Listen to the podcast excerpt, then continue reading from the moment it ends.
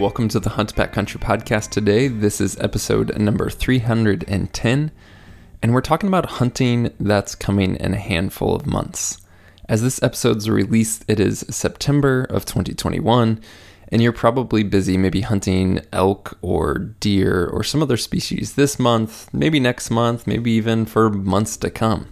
But the question is do you have something planned, or can you plan something for this January? Or February. And I know that's not a normal time to take a hunting trip, but that's what we're talking about today. There are quote unquote off season opportunities that you can know about. And today we're speaking specifically about javelina and how you can also combine that with a mule deer hunt. And so, especially if you're an archery guy, this would be a great excuse when it is cold and your hunting season at home is probably shut down. You could go south, get some warmer temperatures, chase javelina and mule deer, and potentially even Coues deer with your bow. We're zoning in on the javelina piece today, but we talk about those combination opportunities as well. My guest is John from the Big Game Hunting blog, and he has quite a bit of experience hunting javelina in states such as Arizona and New Mexico. So we talk about why you would want to do this hunt, how to plan it, and a very timely aspect of an application deadline that's coming soon. So, hope you guys enjoy this episode. As always, we appreciate you tuning in. If you have a question, suggestion, or hunting story for us, send an email to podcast at exomountaingear.com.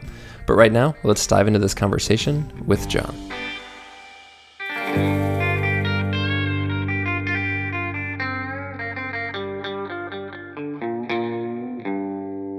Well, John, welcome back to the Hunt Backcountry podcast. How are you doing today?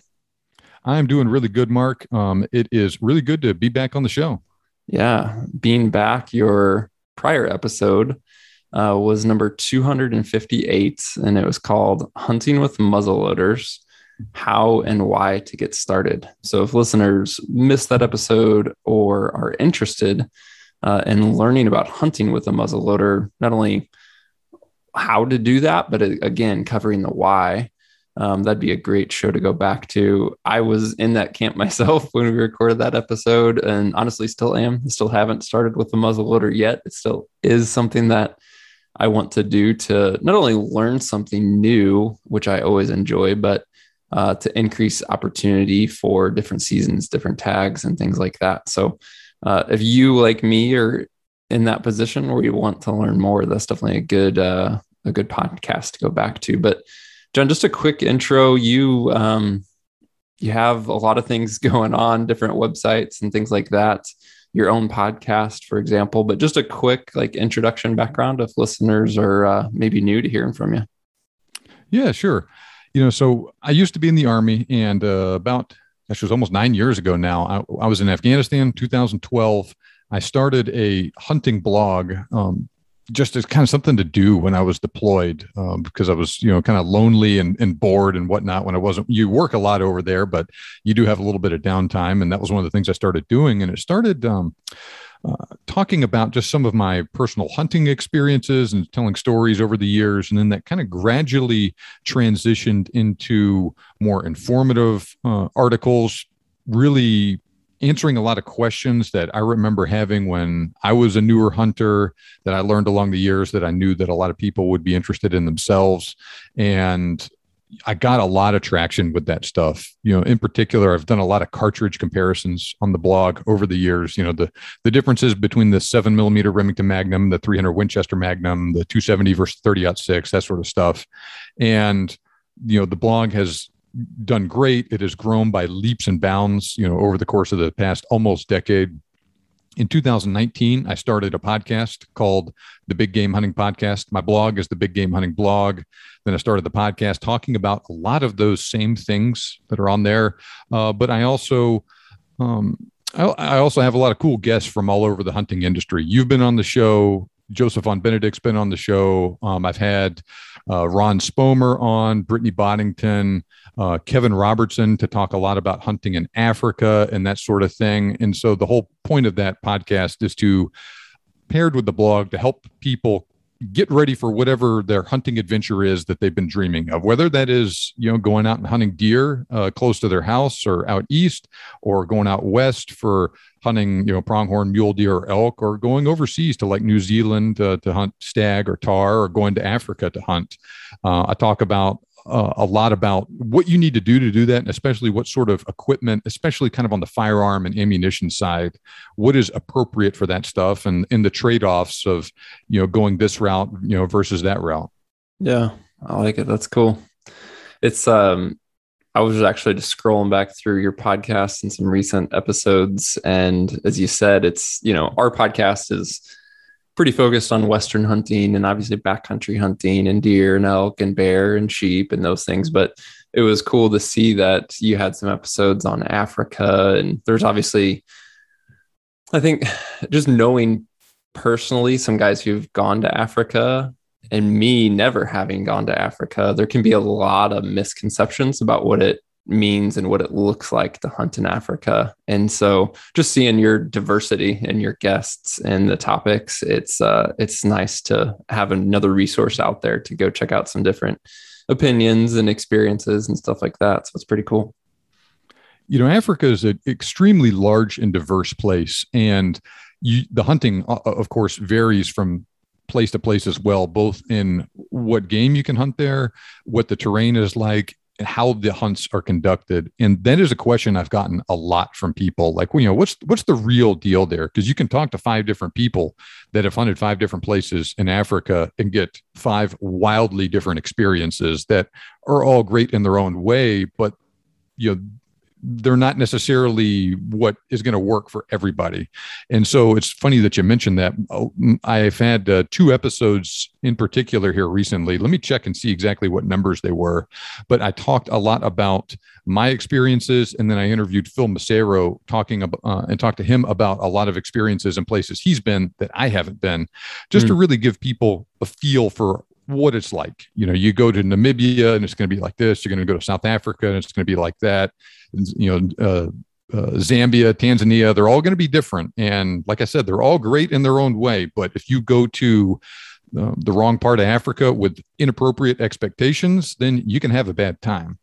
And so mm-hmm. it's episode 156 and 157 are those two I was just referring to. So that'd be an interesting place to start for someone that was just interested in learning about hunting in Africa. Yeah, cool. Well, today um, we wanted to talk about some opportunities here in the States uh, that don't fall in the wheelhouse of things we've talked about much on the podcast. Hunts that I haven't done, that Steve has not done. No, plenty of personal friends who have done them. So it's been fun to hear about stories. And it's something I have an interest in uh, and you have some experience in, and that is hunting down in the Southwest. Uh, you've hunted New Mexico and Arizona and those states. We particularly wanted to talk a little bit about javelina um, and get this episode out in a timely manner because there's actually an application deadline for javelina um, coming up here soon in October. And it is a draw species for most javelina hunts. But the cool thing with hunting javelina especially in Arizona, is you can pair that then with an over the counter archery deer tag and the timing of the hunt. And so, you know, there's so many hunting opportunities out west in August, September, October, November. Some carry on into December. Javelina is one of those things you can get into the new year and you can take a quote unquote off season uh, hunt down to Arizona where it's warm and sunny and not, you know, completely snow covered as many parts of the West tend to be and escape and and keep hunting. Um, and so there's a lot to cover there and touch on. But I guess let's just start with what is your personal experience? Like when did you start hunting down there in the Southwest and what drew you to it? Sure. You know, so I was in the Army for a long time, and so was my wife. And I got out several years ago, back when we lived up in Washington. Uh, she had a few years left on her commitment. And uh, so we moved actually down to Fort Bliss, which is in El Paso, Texas. It is far, far, far west Texas. You know, it is. Um, I just moved out to East Texas, and I had to drive I think it was 817 miles from uh, my house in El Paso to my house out here, and it was all in the same state. And so it's in its own time zone, uh, culturally, economically. It is very much uh, closer tied to New Mexico than it is to the rest of Texas, and so you know it's just like I said, just kind of out there. But the really cool thing about it is is that it is um, in a really good location to go hunt a lot of those western states. I lived eight miles from the New Mexico border when I lived in El Paso, and Arizona was just a, a couple hour drive, and you know Colorado was a little bit farther, but it was still um, within a reasonable driving distance to get to a lot of parts of the state. And gosh, even you could get up to Wyoming. It, it, that's a that's a funny um, a, a, funny anecdote. It was this, about the same driving distance for me to drive from El Paso to Houston as it was for me to drive from El Paso up to Wyoming. Really? Uh, yeah, the southeastern part of Wyoming near near Laramie. It's almost exactly the same distance time wise driving it. You know, 11, 12 hours. Um, wow. Um, so I hunted Wyoming for pronghorn one year. Hunted pronghorn in Colorado. Hunted uh, deer, elk, javelina in uh, New Mexico, and then uh, Coues deer in Arizona. And so my first year down there was the hunting season, the 2017 hunting season. I moved there in the summer, and I knew that I was going to um, be there for hunting season. So I made sure I applied for the hunting draws in uh, New Mexico before I left Washington, and I pulled the mule deer tag down there. Great, really excited about doing that. Rifle deer tag in October. And so I got out there, this area that I was going to hunt a couple days before the season started. And I was camping out there. My plan was it was a five day season. I was going to be there for seven days to include two days prior to the season to scout and then just hunt this, basically hunt either until the season ended or until I killed something. And so I was out there my first evening. So I get out there that afternoon, set up camp, go out that first evening to scout for deer. Don't see any deer that evening, but I'm walking back to my car in the pitch black and um, the wind is in my face. I just got my headlamp on. I'm I'm walking through the grass out there, and I hear something rustling in the grass in front of me, and then it stops, and then I stop, and there's a pause, and then I hear, and then just something just run off, take off running through the bush, and just scared the heck out of me. And I I looked with my uh, with my headlamp and saw it wasn't a big animal that ran away. I was like, what the heck was that? Like that's not a bear you know, I don't know what, what it was. And so I went back to my uh, my car and I pulled open the hunting regulations. I was like, holy cow, there's javelina here. That that had to be what it was. It wasn't like I said, it wasn't very big. It looked kind of like a pig. And uh, I was like, man, I wonder if I can hunt them. And so I saw that some of the hunts in New Mexico are draw for javelina, but the, one of the cool things that they have is there is an over the counter uh, season that they have in some units, uh, but that's you know January, February, March. But if you have a deer or elk tag, you can buy an over the counter javelina tag and then hunt javelina during the same dates in the same unit and with the same weapon as you have for your for your deer tags. So if you if you have a rifle deer tag, it's a five day hunt. You could buy an, a, a javelina tag and then you know shoot a javelina if you encountered one on your deer hunt. I was like, man, I had no idea. and I saw all kinds of javelina out there on this deer hunt. And that was actually one of the first animals that I glassed up down there. The next day was another javelina. And I didn't end up shooting a javelina on that hunt, but um, I, like I said, I saw a bunch of them, and it just kind of got my my uh, the wheels in my head turning, and I ended up shooting a, a, a buck right at the end of the hunt out there, and so I had a great time, and I was like, okay, man, I'm coming back to this place next year, and I forgot to buy a javelina tag, uh, but I drew a deer tag, and um, I had another great hunt out there, and just saw javelina everywhere, and so the next year I was like, all right, I'm coming back and I want to, I'm going to have both tags. And so I drew this year a muzzleloader deer tag and then I picked up one of those over the counter javelina tags. I was like, okay, I'm going to have this out there with me. And so I encountered a bunch of javelina, but just was not, they were really far away and I was not able to close the deal on them. And it's one of those things too, right? You know, if you have an extra tag like that, sometimes it can kind of pull you in a different direction and distract you from what your main goal is out there. In this case, it was deer. And so uh, I, I, tried to kind of focus on the deer for the rest of the hunt. And as it turns out, I didn't, didn't end up getting anything and that's how it goes sometimes. Yeah. But since I still had that tag, though, it was good when the regular over the counter season started um, in mid January, was when it would start there. So it goes like January 16 to March 31st. So I went back out uh, during that season. Nobody was out there. It was just me. Had a great hunt. Ended up shooting a javelina. Came back, did it again the next year, and then my last season there, which was this this uh, this most recent one, I decided um, you it's a, any any weapon hunt and so i decided i'm going to go out there with a muzzle loader this year and do it and uh, and so i made a point of doing it and and that's kind of you know what uh, what I wanted to talk to you about today. Yeah, that's awesome. It's um, you know, I even mentioned it to introduce the topic of so many guys treat javelina as like it's this combination hunt, right? Like it's another opportunity while you're hunting deer. Um, but then I've talked to some folks who they just get by the bit by the bug of javelina, which is interesting because they're, you know, they're small. They're not, you know, you're not taking home antlers. They tend to not eat very well. They're stinky little critters, but some guys really just get the bug, man, and start loving hunting them specifically. It sounds like you got a touch of that. I mean, it's really true. You know, so I grew up hunting in East Texas, and there was a lot of feral hogs out here. And when I was uh, in the army, my first duty station was in Georgia, and there was a lot of hogs there. And so I hunted them, you know, for for years. And I have years and years and years of experience hunting hogs. And javelina and feral hogs are not the same. They're actually not closely related at all, but they do kind of look this look similar. They behave kind of similar, and there are some some um, similarities in how they're hunted. And and like hunting feral hogs, they are just really fun to hunt.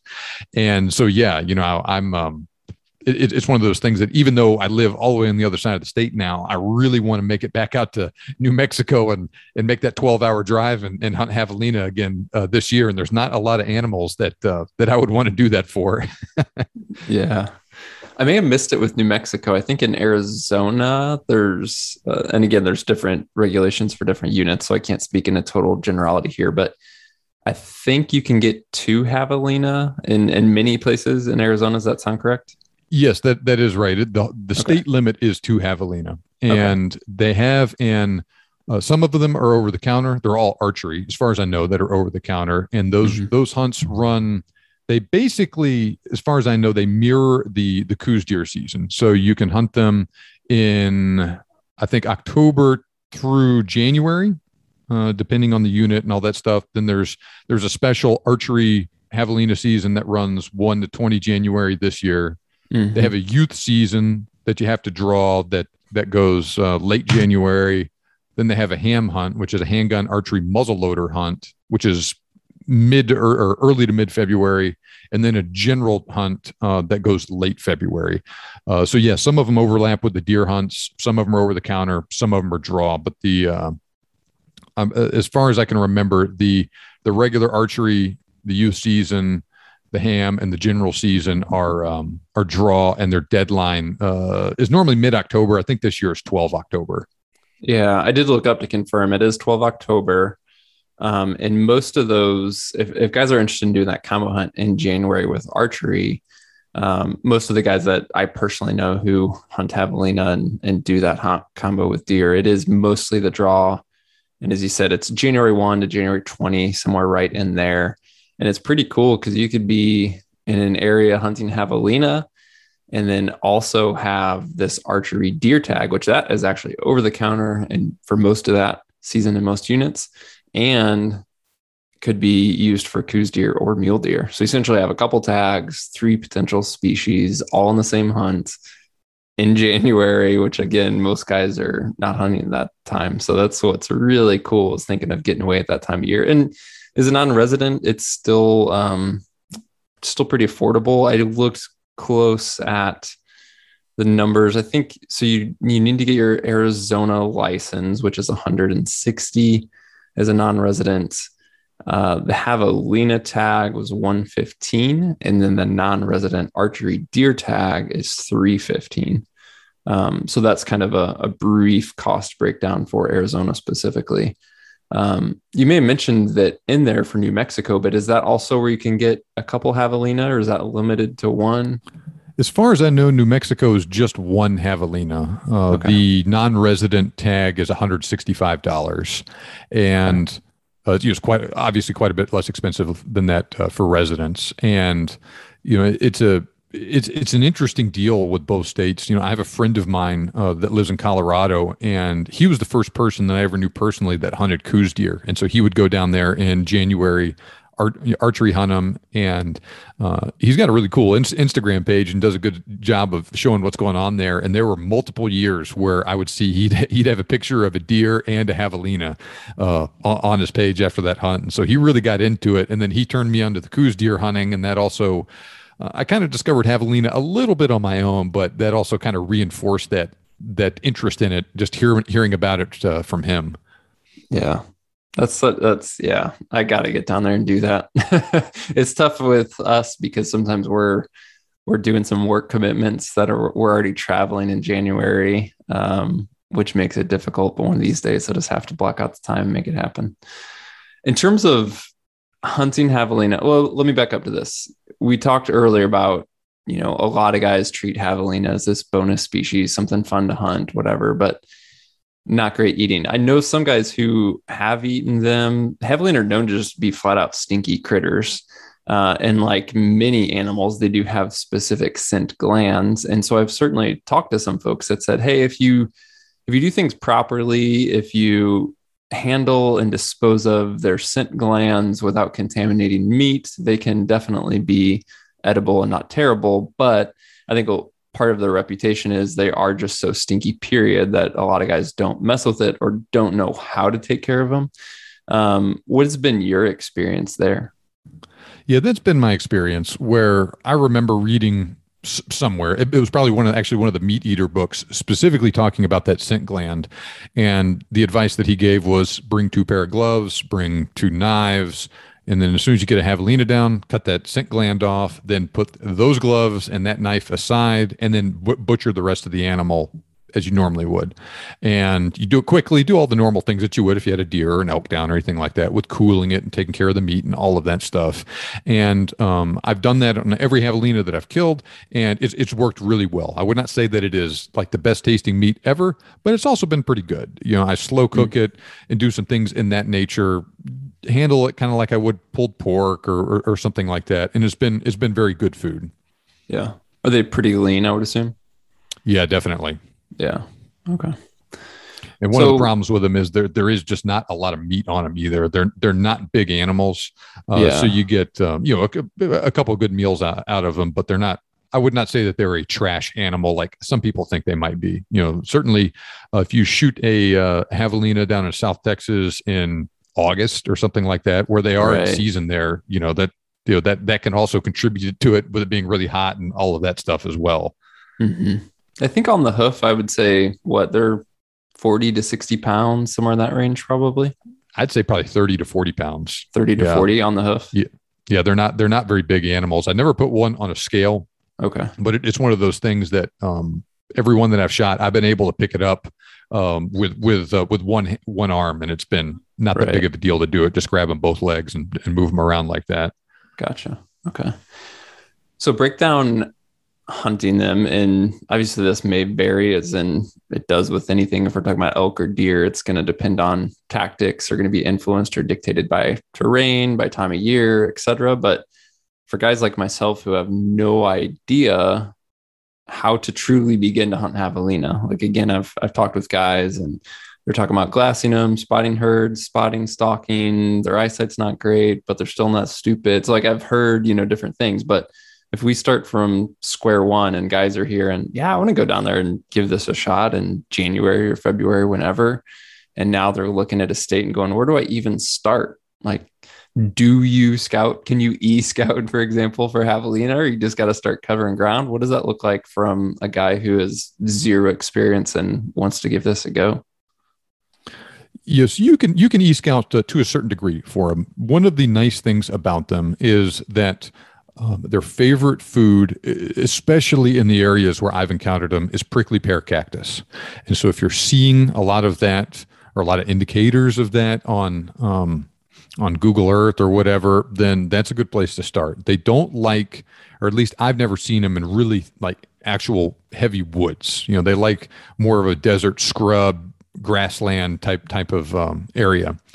They also are not very tolerant of cold weather or really windy weather. And so if it's super cold outside, they're going or really windy, they're going to be in places where they have shelter from the wind. And um, if it's really cold, then they're not going to be moving around as much until like the sun comes up and it, and it warms up a little bit. And so they do move around quite a bit during the day which is a nice thing about them. They, if it's really hot, you know, of course they'll they'll they'll try and be in a, a, cooler, more shaded place, or maybe even rest, you know, during the the, the afternoon and they might come out at night, but that's usually not an issue if you're hunting during the javelina season and a lot of these the, the primary javelina season anyway like i said in january february that sort of thing. One of the things that makes them hard to hunt is they're not very big. Like i said you know they're only 30 30 40 pounds and they're maybe two feet tall they're so and they're also super well camouflaged. A couple years ago, I shot one and I watched it run literally into a bush after I shot it. And I watched it go into that bush and it was like it completely vanished. Like I didn't see it go out the other side or anything, but I had a heck of a time uh, walking up to it and finding the darn javelina. And I, I did find it and it just ran in there and died and everything. Uh, but that really gave me an appreciation for how well camouflaged they are for the, for the terrain that they live in. And the fact that they are not very tall just means that it doesn't take a lot of vegetation to hide them. Just very short grass or or bushes or something like that will obscure them.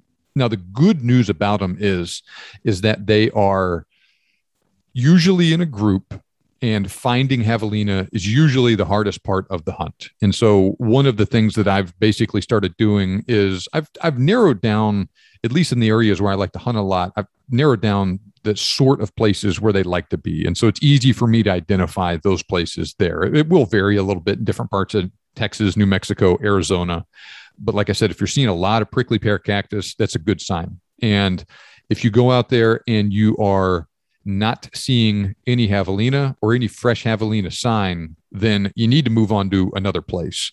Because it's one of those things that there's if you usually if you're up there and you listen closely because they are pretty noisy and they'll you know like i just like i did a bad job of imitating earlier they do grunt and make those noises at predators and they fight with each other and that sort of thing. So there, there's been many times that i've been out there glassing and didn't see anything but i heard something that i was like that's probably a javelina and that really keyed in my interest on that area so go out there glass look for tracks look for their scat you know their tracks are are very small. They're about half the size of a deer. They look similar to a deer, um, you know, maybe a little over an inch long. And usually they'll be in groups, you know. So, like I said, it's unusual to see one javelina by itself. It, it does happen on occasion, but for the most part, I'm seeing javelinas in a group of, you know, say four, five, six, seven, eight, sometimes bigger. And their their scat kind of looks like dog poop.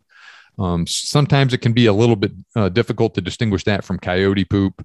Um, but but they do look different, and you, you just see enough of it. it it's uh, it's easy to to to distinguish it. So mm-hmm. cover a lot of ground. You look for them. You look for their sign. If you don't see anything, then move on to another place that may look good. And the good news is, is that once you find them, they're probably not going to go very far unless someone really messes with them. On that mule deer hunt I was on, that first one I was just telling you about, when I would glass them, no one was in there messing with them. It was just me and a handful of other people in there hunting deer, and so no one was paying any attention to the javelina.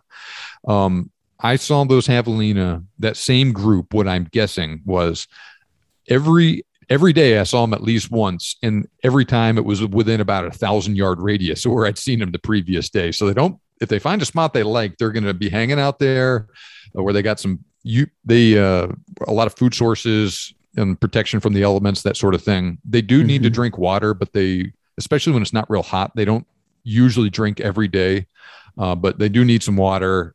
The, and like I said, they like prick, prickly pear cactus and that sort of thing.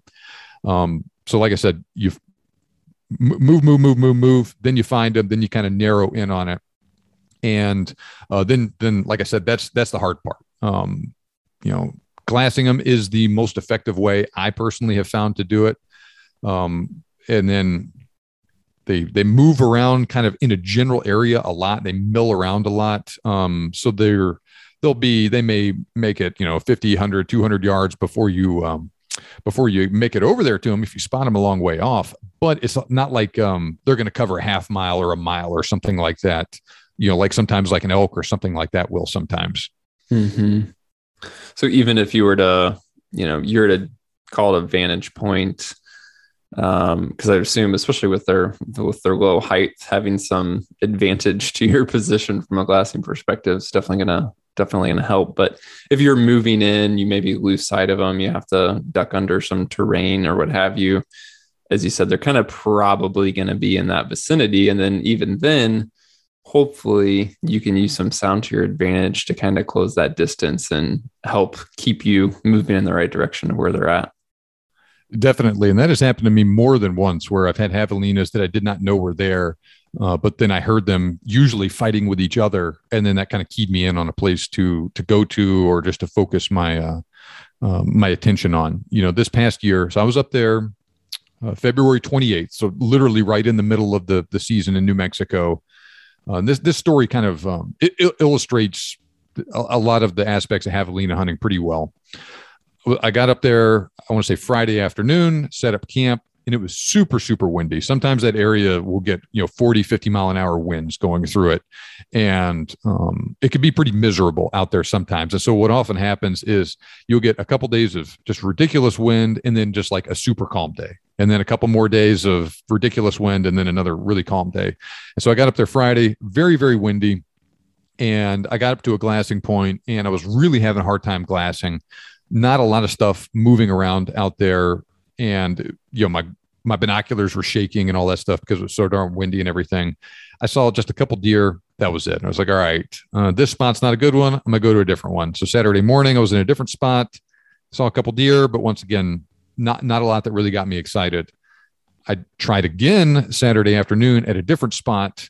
And luckily, the wind was pretty constant through that time period. So I was like, all right, the way this canyon is oriented, um, there's some shelter from the wind in there. And so I'll be able to get out of it and I'll be able to glass better. And I'll bet this is where a lot of the animals are hanging out right now just to get out of the wind.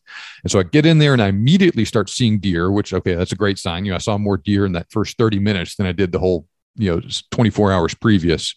And then I heard Javelina start fighting in there. I just heard one grunt and I was like, okay, this, this is what I want. And it was pretty thickly vegetated in there.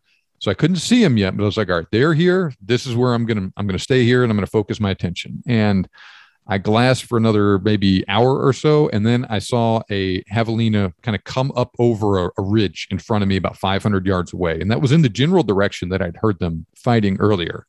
So I marked it on onX and then I started moving in, and or I marked where I thought they were on onX and I started moving in, and it was like I said, 500 yards away or so. I had about an hour of of light left. So I make it over there, and luckily the wind is I got a crosswind. It's blowing from right to left as I'm moving in on them. So okay, the wind is good, um, which is the most important thing. Just like hunting deer or elk, javelina have a great nose, and that is their primary defense against predators. So I got in there, and they weren't they weren't uh, visible. I, I, got to where that tree was, where I thought that javelina was, and they were gone. And I had only seen one of them, but it was kind of moving around all over the place in there where when they're they're actively feeding they'll they'll focus a lot on what they're doing and then they'll move five yards and eat for another 30 seconds and then move five yards in a different direction they kind of move in a big circle oftentimes it is generally moving in one direction in this case it was into the wind and so i was like okay i'm going to the good news is you know say 20 30 minutes to uh, dark now the wind is uh, blowing actually from my where I parked my truck, you two miles away. Uh, so I'm going to kind of start heading in that direction, and hopefully that's also the same direction that the javelina went in. And so I start moving very slowly in that direction, and um, then I heard uh, javelina start grunting and and making noise in front of me again. So okay, they're still here, but they're a lot closer this time. And the the rule of thumb that I have heard and that I try to abide by with javelina hunting is um, you can move pretty boldly, you know, till you get say 100, 100 to 150 yards away from where you think they are. They're not blind, but the fact that they're so short makes them hard to spot, but it also makes them kind of at a disadvantage in that way as well, where they also uh, don't see that great. You know, I think their eyesight is okay, but like I said, they're low to the ground. And so everything that hides them also kind of blocks their view as well.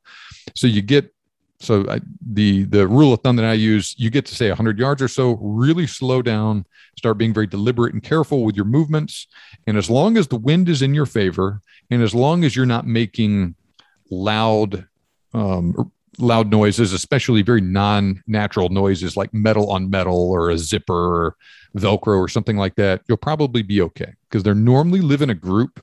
So a twig snapping or a rock getting kicked and rolling that doesn't irritate them so much as you know cocking a rifle would be or something like that that that they you know that's definitely not another javelina that uh, that they're hearing so right. i slowed down started being very deliberate moving in closer and closer and closer And then um, I saw something in front of me and I looked and it was javelina. He was maybe 50 yards away. Um, he was doing what they often do, rooting around on the ground and eating something. I think there was a bunch of nuts that were coming off a lot of the trees around there that they were eating. And um, so I very, very carefully started kind of moving from cover to cover, closing the distance a little bit. I probably could have shot him there, but I wanted to get closer. And um, luckily, javelina are much more uh, tolerant of that sort of thing than say, a, uh, especially like a mule deer or something like that. Is you can get away with a lot more with them than you can with other animals. And so that's one of the cool things is someone that's an inexperienced hunter or you know new to the sport or something like that. It's a good way to kind of get in some reps and just kind of practice stalking an animal. And I got to within, say, 30 or so yards or so. I kind of ran out of cover and there was a big open space between him and me. And so I said, okay, um, this is probably this is as far as I'm going to go. I'm going to shoot him here. So I, you know, very carefully cock my muzzle loader, aim it, and I wait for him to stop. He turns broadside and I shoot him. And um, so I was using the muzzle loader, so there was smoke everywhere. And then, uh, but I very clearly hit him. He squealed and he ran two complete circles and fell over like eight to 10 yards from where he was when I shot him. And almost immediately after I did that, um, after he fell over, three more javelina come out of the bushes from behind him and they they stood around kind of looking at this dead javelina in front of them trying to figure out what the heck is going on. And i actually got a pretty good uh, video on my on my cell phone is of me walking up to them and they just kind of look at me for a minute kind of figuring out what the heck is going on. And then i yell at them and then they they all start grunting and running off. And so then is another thing that can happen a lot with javelina is especially if you're hunting with a buddy, um, you can if things go well, it's it's not unreasonable to expect that you guys can double up and shoot two, maybe even three javelina out of a herd like that. Because like I said, they're usually together, and those javelina were doing their own thing, maybe you know 20 yards away from that javelina that I shot, and they didn't quite know what the heck was going on until they saw me. Um, so if I would have had another tag, I, I, like I said, I think New Mexico only has a has a one javelina limit, so I couldn't have done it legally. But if I'd have had another tag, or if um, someone would have been with me, they could have shot one of those. This was like, okay, that's really cool. And then um, I start walking up to it, and I start getting them ready to take a picture, and then start butchering it. And while I'm doing that, two more javelina come out of the woods right next to me, and I had to scare them off. And so I think all told, there was about seven or so javelina in this group that at least I saw with my own eyes. There might wow. have been more. And so one of the other things you got to kind of keep in mind is because they're small, hard to see, they're well camouflaged, they move in groups like that. Um, a story that often kind of comes up, and this has happened to me before too, is you see a javelina and you start walking up on it, getting ready to take a shot, and there's a javelina so that javelina say 50 yards away. There's a javelina 10 yards away from you that you didn't know was there. And then you bump into that javelina accidentally, scare it, and then scare the whole whole uh, group of them off. And so you got to really pay attention to everything that's going around and uh, going on around you and try not to get target focus, which is really hard to do. Mm. Uh, but you know, they they could be anywhere around there. Like I said, they're usually not by themselves, and so you know who knows where that other one's going to be if you find one.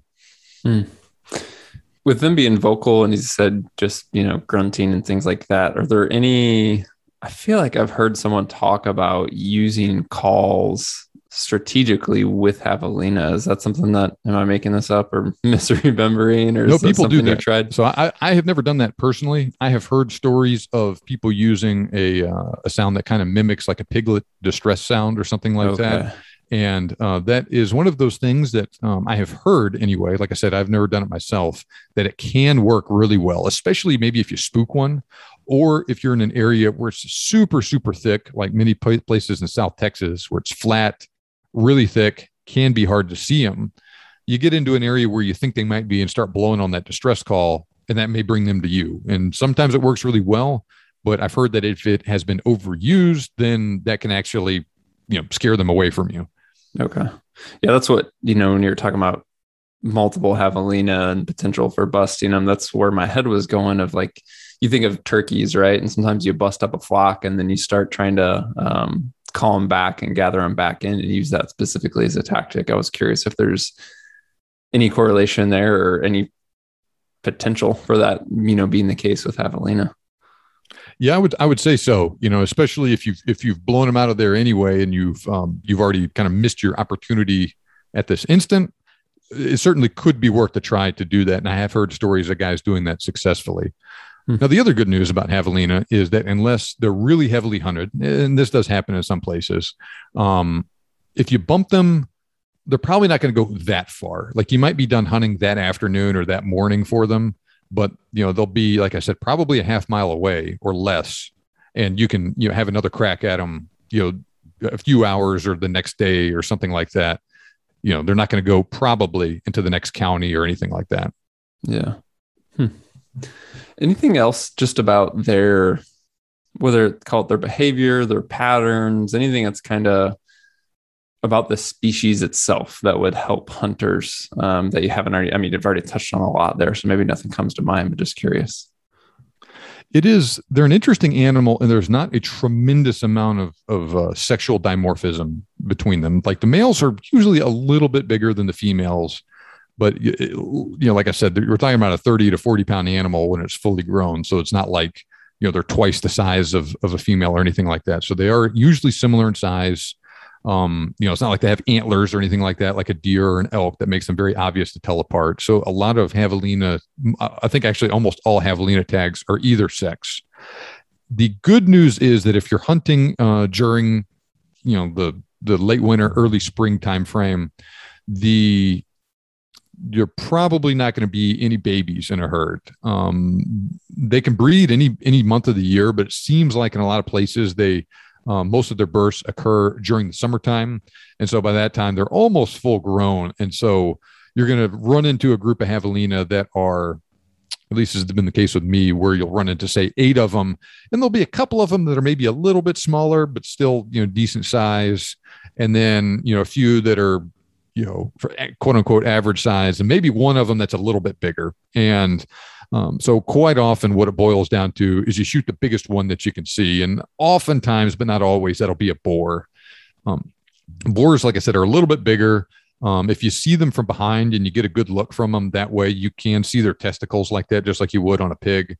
Mm. And um, older javelina in general and I think this does apply to both sows and boars, but they have uh, white knees where they'll get down onto their knees to to eat sometimes or to drink, and you know they live in kind of rocky, rough terrain, and so that'll doing that for years uh, at a time will tear up their knees and rub the hair off of them. And so, if you see a javelina that's that has white knees, white knees, and especially if it's a little bit bigger, it's something that's worth um, you know that may that might be the one you want to shoot there.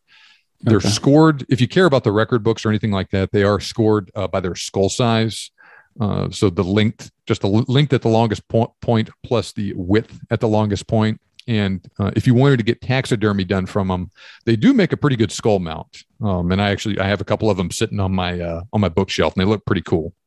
So you're just doing a skull cleaning, just like a Euro clean skull. Yeah, yeah, just exactly. Just bleach it and have it sitting there. I have it have it with yeah. my bear skull and yeah, you know, uh, all, all that stuff. So what is the what's the size of that? Just like four or five inches, you know, in length, if that. I mean, what's the what's their skull size like? Um, maybe you know, I, I'm looking at it right now.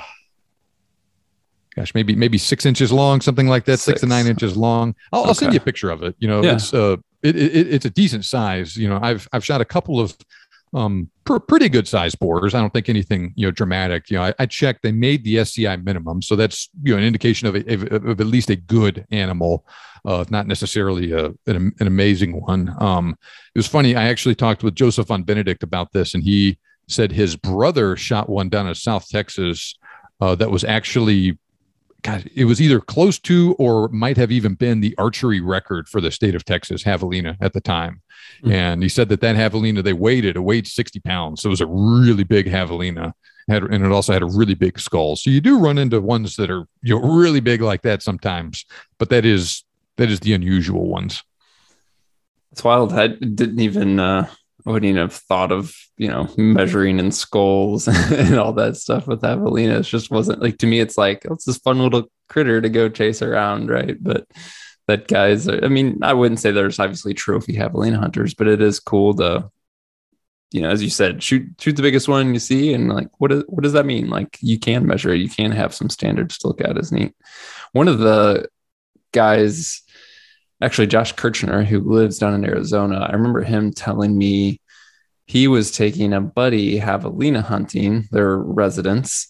Um, and he just thought it was great practice for his friend being a newer bow hunter, just because you are creating shot opportunities. They're not, you know, as you said, necessarily incredibly difficult to to get in on and really create those opportunities. And so to me, that stuck out as well. Of there may be guys listening to this who are just newer hunters, newer big game hunters, and maybe this trip for you know javelina is just like a cool as i said off-season opportunity to to go get some reps in to practice stalking to practice glassing to practice shooting it's obviously a smaller target you know so it's uh it's cool to think of it in that context no that is definitely right and that's one of the other cool things about it. You know like we've talked about the tags are easier to get.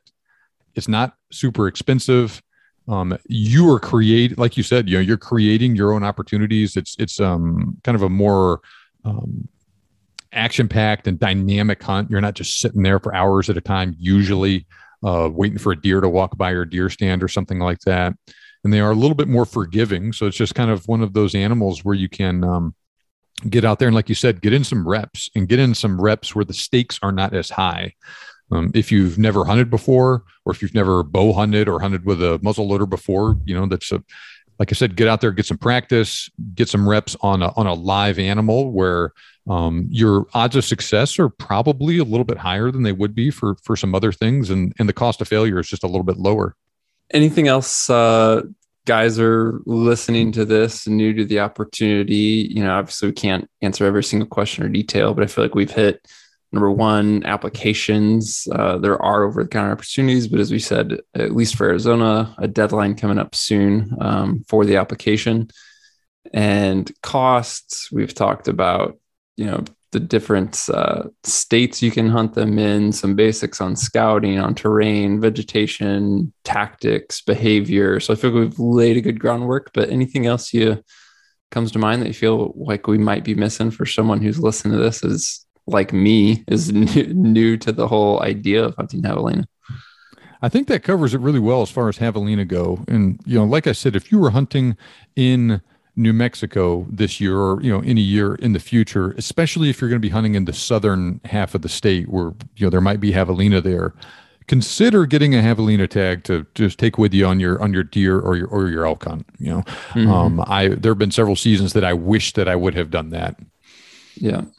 Yeah, and on that point, just to mention New Mexico, and again, um, my head is thinking of guys who are newer here. Um, New Mexico is one of those states where they essentially have a true lottery system for, um, you know, their limited hunts, and so you know, there's many states where you have to go and play the game and collect points and do uh, preference points or bonus points or do all those things. But New Mexico is a state where you can just apply in a straight lottery for some really good opportunities with elk hunting and deer hunting, uh, shoot exotics uh, that they have in New Mexico and other species. So just want to mention that as well. If guys are listening to this and you're new, or maybe put New Mexico on the radar as one of those states that you consider for hunting opportunities and then maybe tack that uh, javelina on with that elk hunt or that deer hunt as you just mentioned you know i have hunted uh, i've applied you know, every year new mexico for as long as i can remember and you know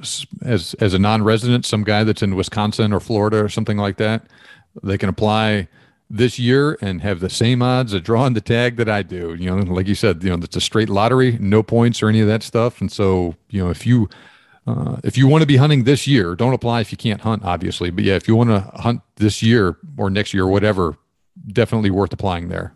Yeah, cool. Well, John, appreciate it. We uh, mentioned up front uh, your website, your podcast, but just kind of a quick recap um, for anyone who maybe wants to get in contact with you and ask some questions or at least follow what you're up to. And we'll include these in the show description as well. But what do you want to leave folks with there? Sure thing. Check me out on the Big Game Hunting Podcast find it on anywhere you can uh, listen to podcasts. My website is the Big Game Hunting Blog. Go to thebiggamehuntingblog.com. And uh, you can also go to um, some training that I got. If you're interested in, in hunting with a muzzle loader, you know, something that I got into as a way to get away from the crowds and get some extra hunting opportunities. I still also hunt with a centerfire rifle, but you know, with everything that's gone on with more hunters being out in the woods these days and with the ammo shortage and all of that stuff, hunting with a muzzleloader is definitely worth considering. Um, and so, uh, for that reason, I put together a, uh, a course where I teach people how to um, select the gear that they need, um, how to legally, safely, and effectively hunt with a muzzleloader.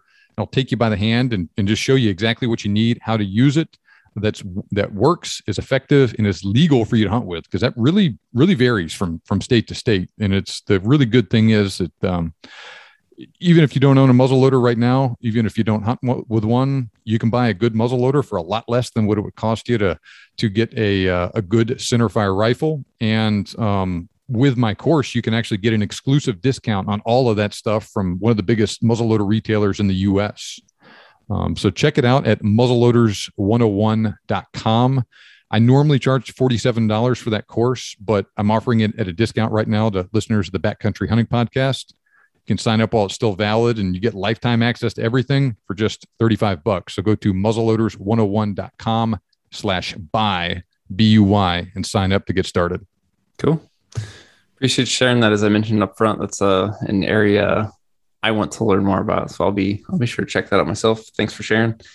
Um, and yeah, John, always appreciate the time, man. Uh, looking forward to get this one out there. And one of these days, I'm going to get down there and, and make that combo deer javelina hunt happen in January with my bow. I'm looking forward to it.